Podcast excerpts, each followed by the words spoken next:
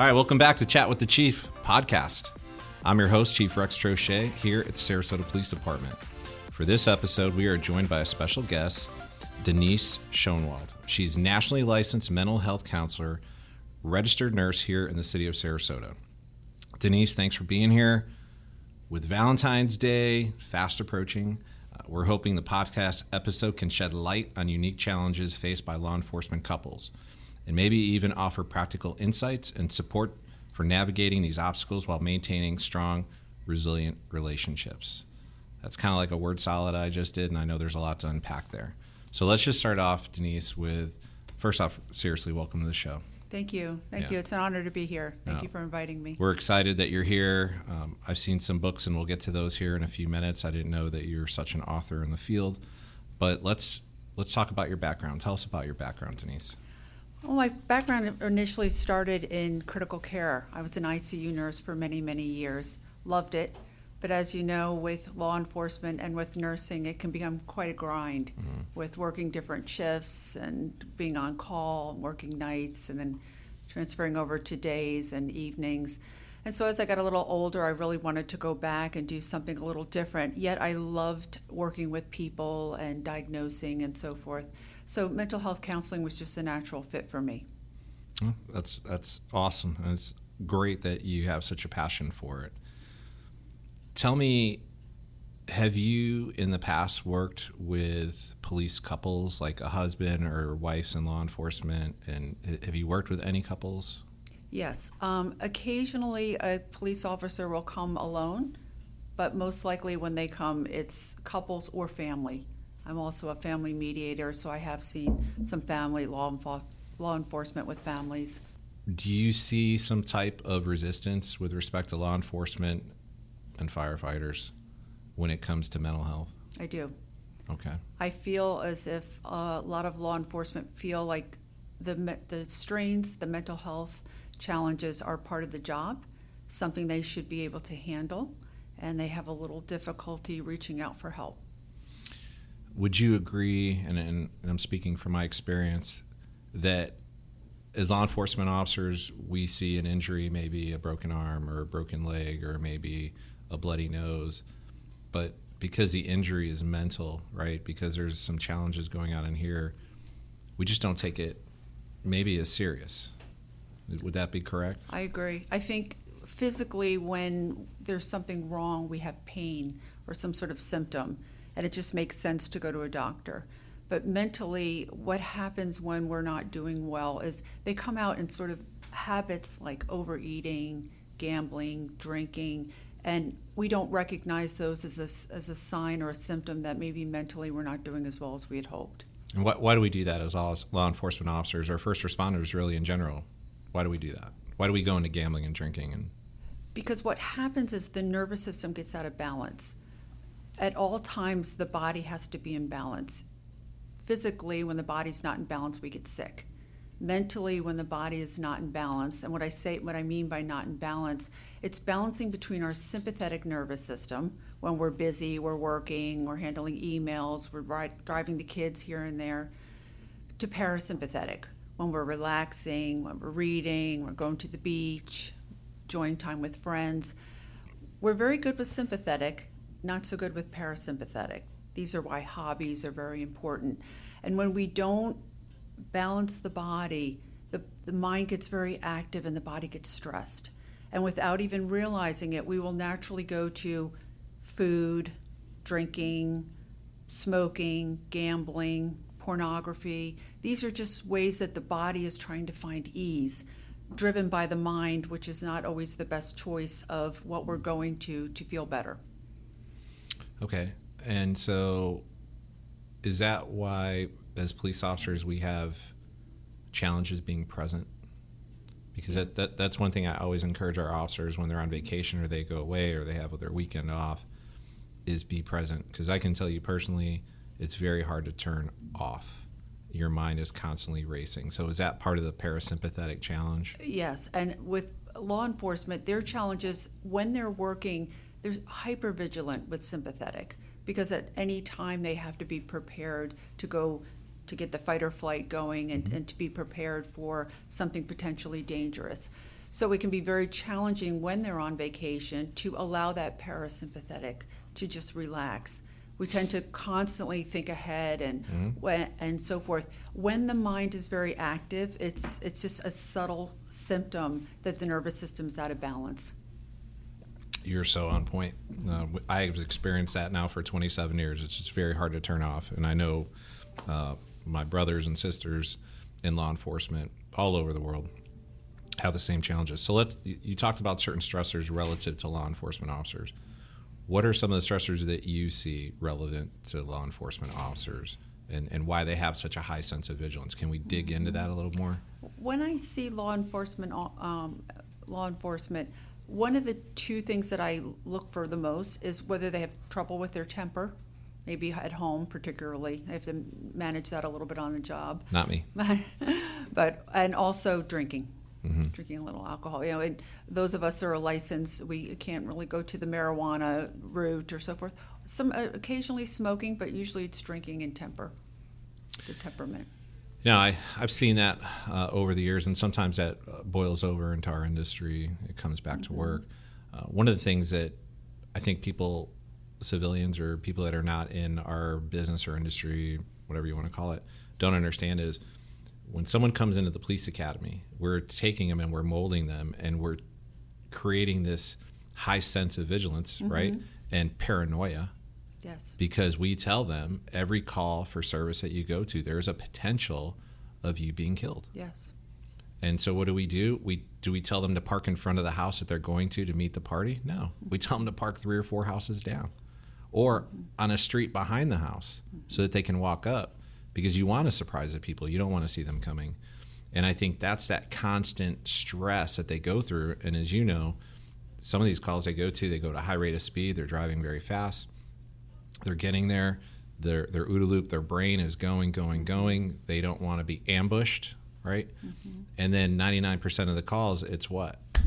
it's nothing. It's not that level, yes. right? What happens to the body yes. during that? What chemicals are released when they're en route to that call? Well, what happens when the mind is very active? And, if, and of course, when you're going to a call like that, you're thinking of all the possible scenarios. This could happen, that could happen. If this happens, I'm going to do that, and so forth. We don't realize how much energy that takes. It takes a lot of mental energy. And then when we get to a call, and really it's sort of a routine call, the body has released a lot of cortisol, it's releasing a lot of stress. In women, we see a lot of hair thinning because mm-hmm. of that. And so then we get to the point where we go home and the mind is still very active. The, the mind loves to just think and fear and so forth. And if we don't practice a mental discipline, that can that can spill over into day-to-day activities, which is why a lot of people will have a panic attack in the grocery store. Yeah. The, let's go to that cortisol so that cortisol is it's that fight or flight, mm-hmm. right? And yes. it's that cortisol dump. Mm-hmm. Yes. And what happens if we don't get rid of that cortisol? Because the next thing is once you're clear from that call, you're going to another call, mm-hmm. and then you have another adrenaline cortisol mm-hmm. dump, and then another call, another adrenaline cortisol dump. Mm-hmm. What happens with the body? How does it start treating cortisol after that? Well, what happens is what I have seen, particularly with anxiety and a lot of cortisol excretion, is something we lose our measure as, as to knowing what is really important to excrete so much cortisol and what is not. So, what I see with just day to day people with anxiety is they're not a very good judge of when to be concerned about something and when to not. So, the body sort of, uh, its measure sort of gets off, if you mm-hmm. will. But with law enforcement, you real, they really have to practice parasympathetic activity even when I have a lot of tough cases in a row, I will take five minutes or so and just go and do some just deep breathing, just to recover because I'm getting ready to go into the next tough situation. Do you is cortisol related to weight gain? Yes. So what happens when we release a lot of cortisol is the body thinks this is go, we're going into some sort of dangerous situation. They hold on holds on to calories, and a lot of times there's a lot of weight gain from that. Do you have any suggestions for law enforcement with respect to going to that call for service, and should they, you know, have a break in between? What could they do to to drop those cortisol levels? Well, a lot of it is just to take some time and just mentally get into parasympathetic. I, I used to be a critical care nurse, and after a really tough case or, or a really difficult procedure or maybe a code or something, I would just take some time and go into the locker room. And I'm talking about five minutes mm-hmm. or 10 minutes. I realize you can't go somewhere for an hour and a half. And just sort of get, get my center, just sort of recalibrate, do some breathing, talk myself sort of off the ledge, and, and get myself to calm down. You see a lot of professional athletes that are very good at this. So that kind of sounds like meditating. Meditating. Is meditating a way mm-hmm. to get recentered? Mm, yes, it's a wonderful way. I start okay. every morning with about 15, 20 minutes of meditating just to find my center, remind myself of what my purpose is, remind myself of how I'd like to make it through the day. Mm-hmm. You know, being calm and balanced. No, that's that's important. And I'm just starting myself trying to get into some breathing exercises, mm-hmm. about four minutes of breathing mm-hmm. exercises in the morning, uh, center myself, and uh, come in, work out, and try to accomplish something. Um, is, is, there a simple type of meditation you could tell us right now that would just take a few minutes that officers listening or first responders could could try? Not while you're driving, okay? No. Um, but somewhere safe where you mm-hmm. can sit down. Is there something simple? One of one of the things that I do, and I highly recommend in the morning. So I wake up in the morning, go to the bathroom, I get back in bed, I sit straight up, and I take a few minutes just to sort of regulate my breathing. Because a lot of times when we get back in bed, the first thing we're thinking about is our day. Mm-hmm.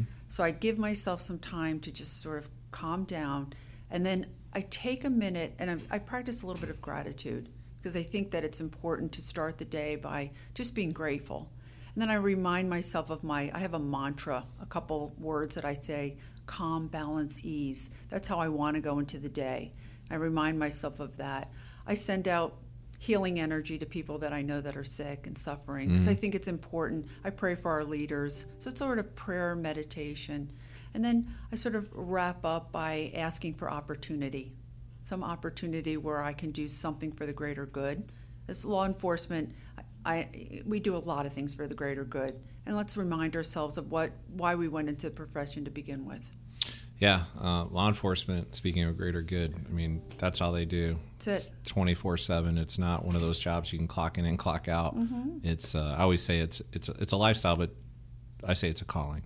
Yes. And this is what we do, and we have an amazing uh, group of officers here. Mm-hmm that just give, give, give, give, give, and then they forget uh, about themselves, and it's unfortunate. So that's why I'm glad we're having this chit chat right now. Yes, yes, and and the give, give, give can be tough because people that we help take, take, take, right, and that can really drain us. And we need to. It's important that we take time to sort of take care of ourselves so we can do a, even a better job of giving. So we're talking about Valentine's Day again. And so I know some of the challenges for law enforcement are this we work a varied schedule. We do not necessarily have off the holidays just like everyone else does, and we don't celebrate them like everyone else does, and that's a fact. Um, you know, I always tell people before we hire them, uh, your holiday, your your Christmas, your Fourth of July might be two days before or two days after. You're lucky it's the day of. Mm-hmm. And I think over the course of years, we start to become numb with respect to the importance of that day is there a challenge for law enforcement if they have a spouse that's not law enforcement or a first responder? For me as a police officer, and understand what, let's just say, Valentine's Day means to my wife? Yes.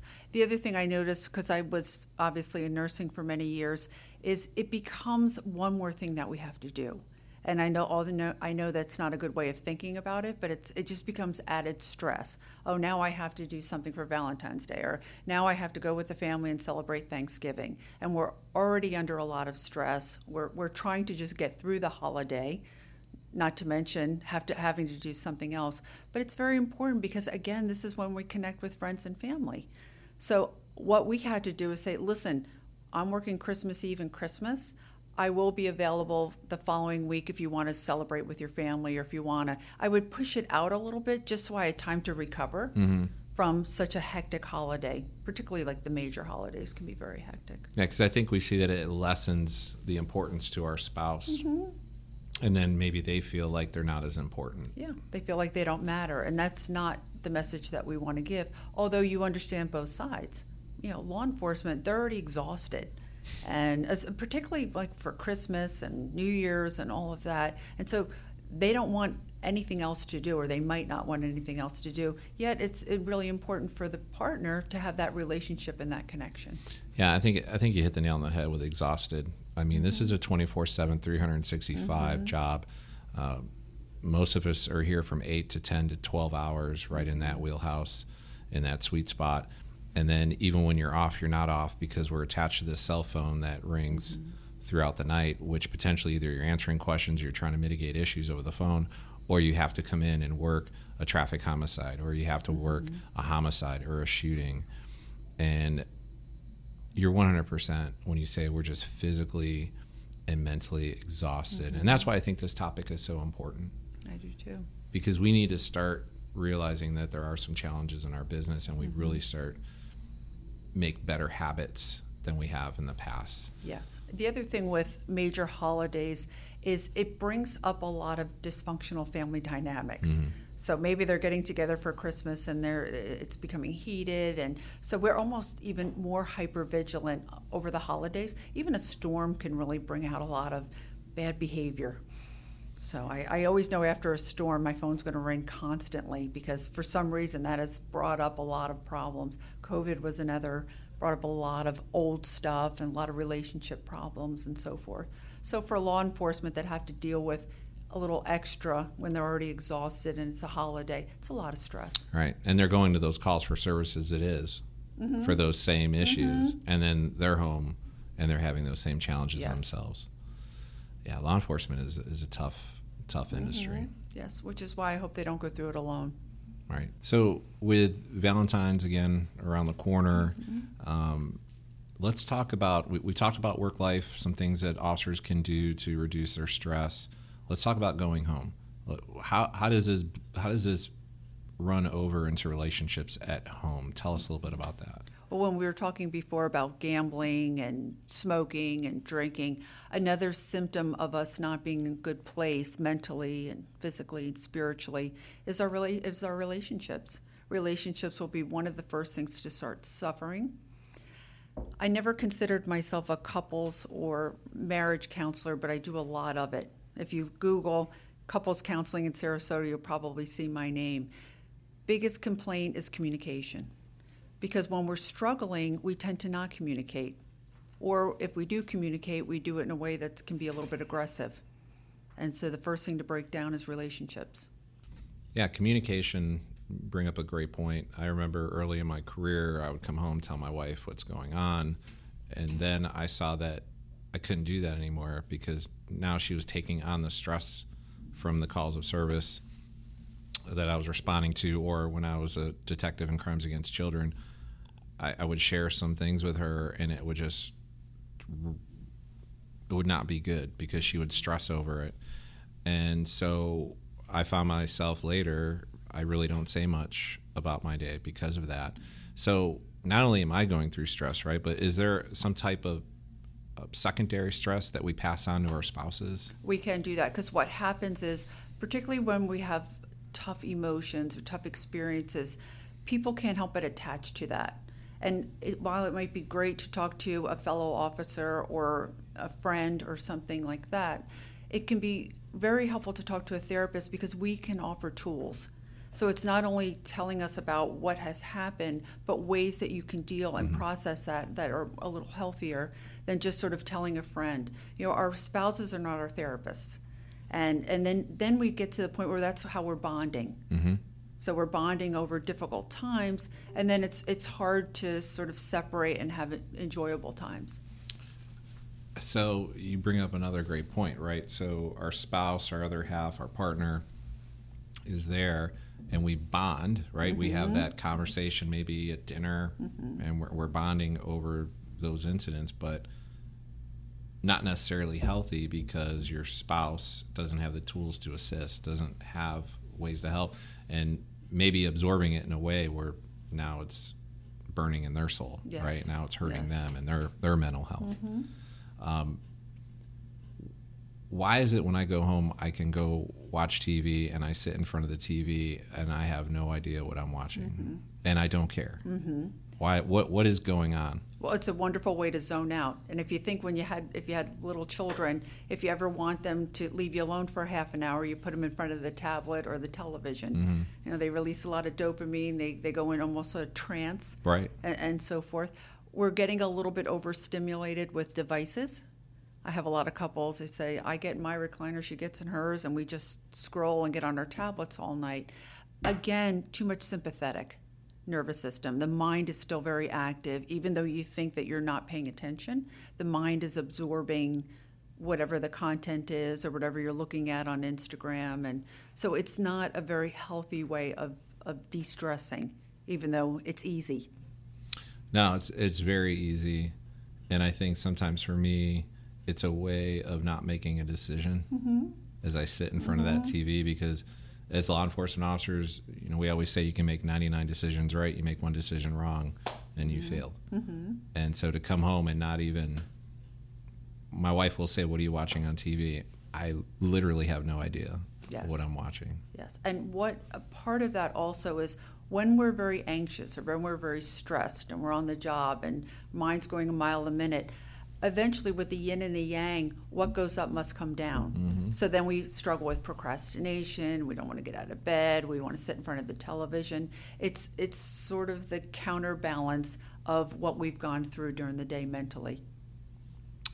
No, you're 100% right, and I think that's a that's a big challenge for us, especially in my generation of law enforcement, was because we were told when we went home, if you had an issue, have a drink, mm-hmm. and that was encouraged. Yeah, helps the anxiety, just not the best way. On our uh, work issued phones, we have an app called Powerline, and officers can go on that 24 7, reach out to mm-hmm. someone, talk to someone, uh, even if their ship's over and they want to talk to somebody on the way home, they can do mm-hmm. that. So we're we are trying to find different ways to assist through technology mm-hmm. and really through anonymity, because I think in law enforcement that is always our biggest concern is, wow, if I tell them that I have some mental health challenges, uh, are they going to think I'm weak and then not do this job anymore? And I think that's our biggest fear and always has been. Yes, and if that's a fear, you know, I also see clients on the weekends, evenings. I, I work nationally, so I see different people in different states. I will make time for people who are in crisis. So, Denise, people can reach you at www.deniseschonwald.com, right? Yes. And is there a phone number you want to give out? 410 913 8963. My phone number, that's my cell number. It's on my website. Um, you can contact me through the website. For listening to the podcast, if people would like to connect with me, I'd be happy to send them a book. Oh, wow. Bonus. So, That's awesome. And you're local, right? yes, local here in Sarasota. So that's another challenge that we have found in the city of Sarasota is just having those um, professionals in, in your industry uh, that do cater to law enforcement in Sarasota or our region. That's been one of the biggest challenges. So it's great to know that you're here, and I'm great that I'm grateful that we're able to get you on the show. Yes, thank you. Thank you. Appreciate it. Uh, Denise, thanks for coming on to talk with us on this really important topic. This career in law enforcement obviously is not a job, as I've already said. This is a calling, this is a passion for a lot of us. Again, our people give, give, give, and they forget to ask when they need help as well. I hope those listening, I hope everyone has a better understanding and understand the dedication of our officers or if you are an officer listening, I hope you're walking away with some new tools that you're able to provide us here with the posters and the breathing activities and your books as well, and your website to include contacting you if if you need help. That'll do it for this episode. Thanks everyone for listening and watching. Make sure you subscribe to our podcast wherever you like to listen to Chat with the Chief. And if you got some suggestions and some things that you want us to bring up or some questions, we'd be more than happy to hear about them. Comment below. And as always, live, love, work, play in our city because we love it just as much as you do.